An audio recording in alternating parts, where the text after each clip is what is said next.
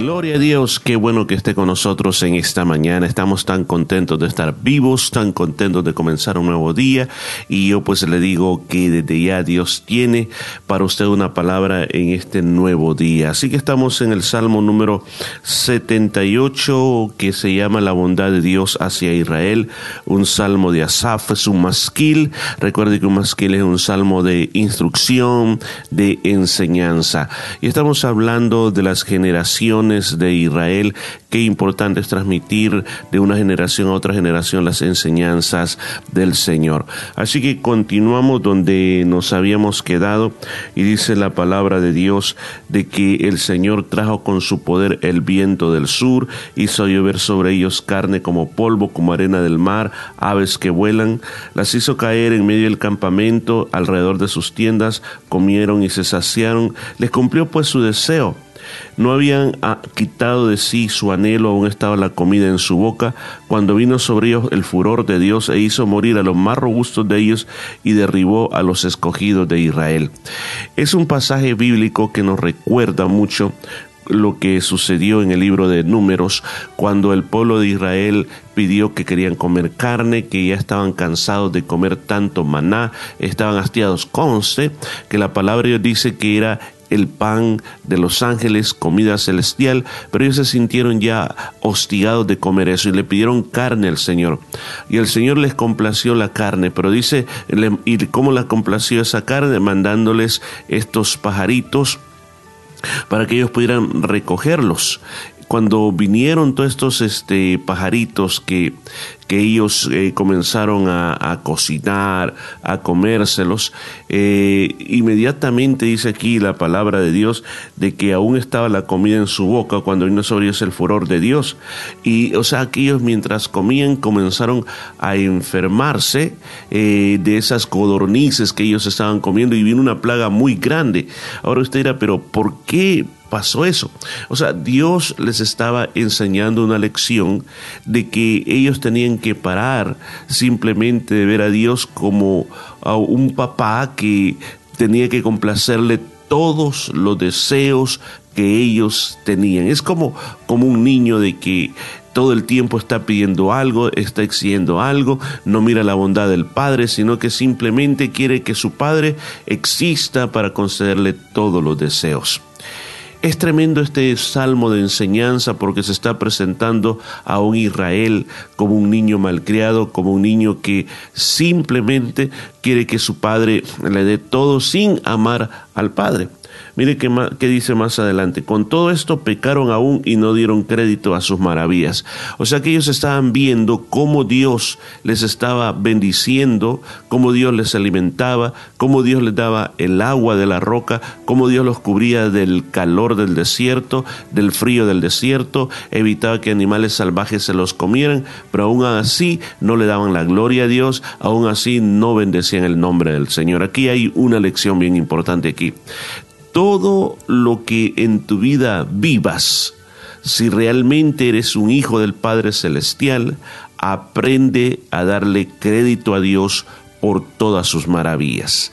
Aún si este día dice, pero el Señor no ha hecho nada por mí, pues te está dando aire, te ha levantado, puedes hablar, puedes caminar, entonces es parte de las maravillas de Dios que no podemos quedarnos callados, sino que tenemos que alabar a Dios. Dice, por tanto consumió sus días en vanidad y sus años en tribulación. Si los hacía morir, entonces buscaban a Dios. Entonces se volvían solícitos en busca suya. Qué tremendo lo que dice este verso. Porque era una, gran realidad. La única manera como ellos se arrepentían del mal que estaban haciendo era cuando eran castigados. Aquí usted puede decir, bueno, entonces quiere decir de que Dios tenía que darles duro, si podemos ocupar esa expresión, para que ellos vivieran arrepentidos, sí. Y esa es la verdad de que ellos, mientras las cosas andaban bien, ellos eran bastante duros, ellos no le daban la gloria a Dios, sino que simplemente estaban pensando qué tan mal la estaban pasando. Y, solamente el juicio de Dios hacía que su corazón temieran a Dios. Me recuerda mucho lo que sucedió en el libro de los jueces, que toda esa generación, que es una generación, podemos llamarle, que serían en el caso de esta generación, los nietos de esta generación, la generación esta de los 40 años, generación dura, incrédula, la generación siguiente que vino, los niños que entraron a la tierra prometida, fue la generación de la conquista, y la generación de los hijos de los que conquistaron la tierra prometida fue una generación igual que sus abuelos. ¿En qué sentido? Si usted lee el libro de los jueces, se dará cuenta de que ellos, mientras estaban bien las cosas, se olvidaban de Dios, adoraban ídolos, hacían lo malo. Venía entonces Dios les mandaba alguna nación, alguna tribu para que los afligiese. Cuando ellos estaban afligidos, buscaban a Dios, clamaban a Dios, venía un juez, los libertaba, por un tiempo se volvían a Dios y luego la historia se repetía. Yo creo que aquí también tenemos otra enseñanza. No esperemos, escuchen, no esperemos que Dios nos aplique su disciplina o llamémosle su castigo para buscarle a Él. El Hijo de Dios todo el tiempo teme a Dios y si peca, se arrepiente inmediatamente, le pide perdón y se aparta de lo malo no esperamos, no esperamos que Dios use su vara de corrección. O sea, no podemos ser de los hijos de que hay que estarlos amenazando para que hagan lo correcto, sino que tenemos que hacer como aquellos hijos que de una manera propia siempre buscan hacer lo correcto, siempre buscan agradar a sus padres. Ojalá que este día esa sea una lección que resuene en nuestros oídos, el hecho de querer hacer lo que agrada a Dios y no hacer lo que nosotros queremos. Dice entonces, y se acordaban que Dios era su refugio y el Dios altísimo su redentor, pero le lisonjeaban con su boca y con su lengua le mentían, pues sus corazones no eran rectos con él, ni estuvieron firmes en su pacto. Pero él misericordioso perdonaba la maldad y no lo destruía, y apartó muchas veces su ira y no despertó todo su enojo. El corazón de este pueblo, el corazón de esta generación, no era un corazón verdadero hacia Dios. Decían una cosa, pero su corazón estaba en otro lado. Yo creo que una de las cosas que en aquella plática que el Señor Jesús tuvo con la samaritana, él le decía a ella que Dios andaba buscando adoradores que le adoraran en espíritu y en verdad. O sea, en otras palabras, adoradores que no solo adoran con la boca, sino que con, adoran al Señor con toda su mente, con todas sus emociones y con toda su voluntad. Yo creo que aquí hay otra lección más que podemos aprender.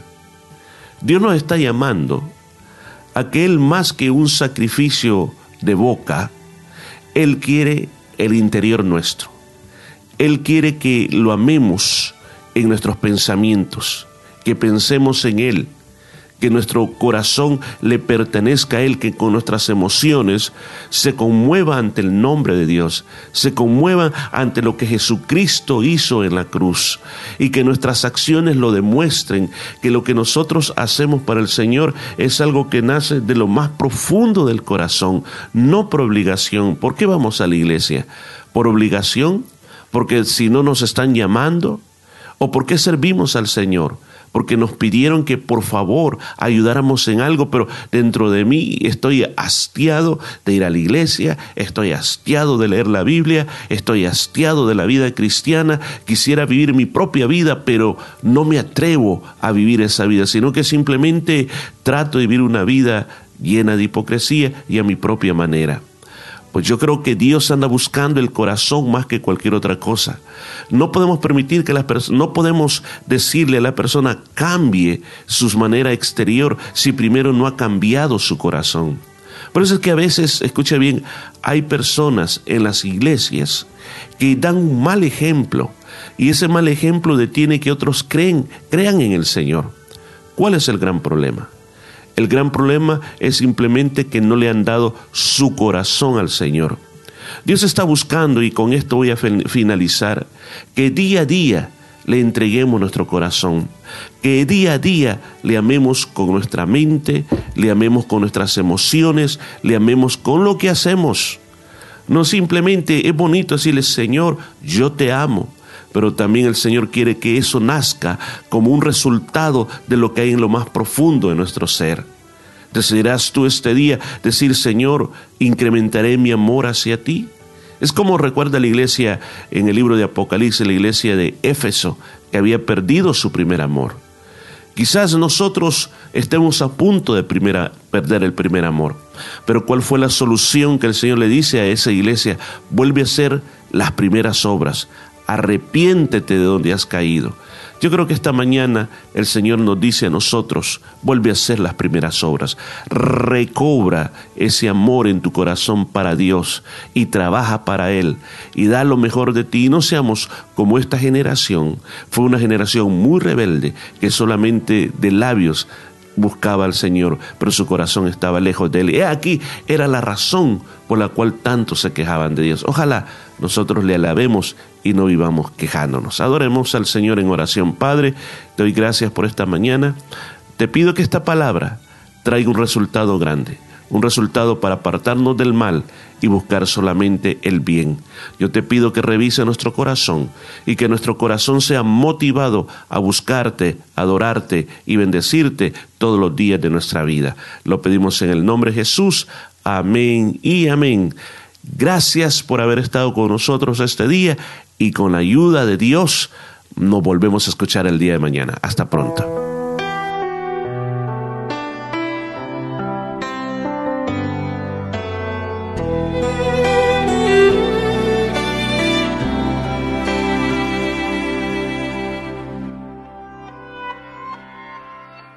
He visto el dolor acercarse a mí, causarme heridas, golpearme así, y hasta llegué a preguntarme, ¿dónde estabas tú?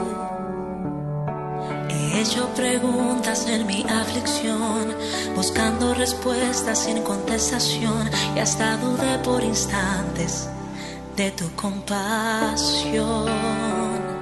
Y aprendí todo tiene un sentido.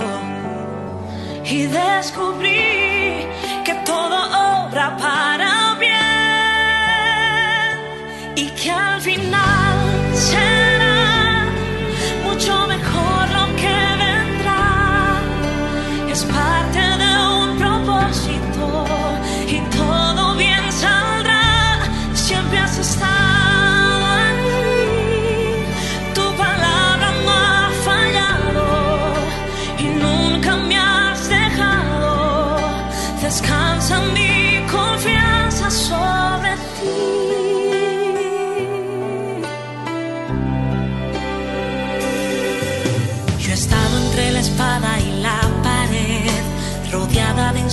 sin saber qué hacer, pidiendo a gritos tu intervención.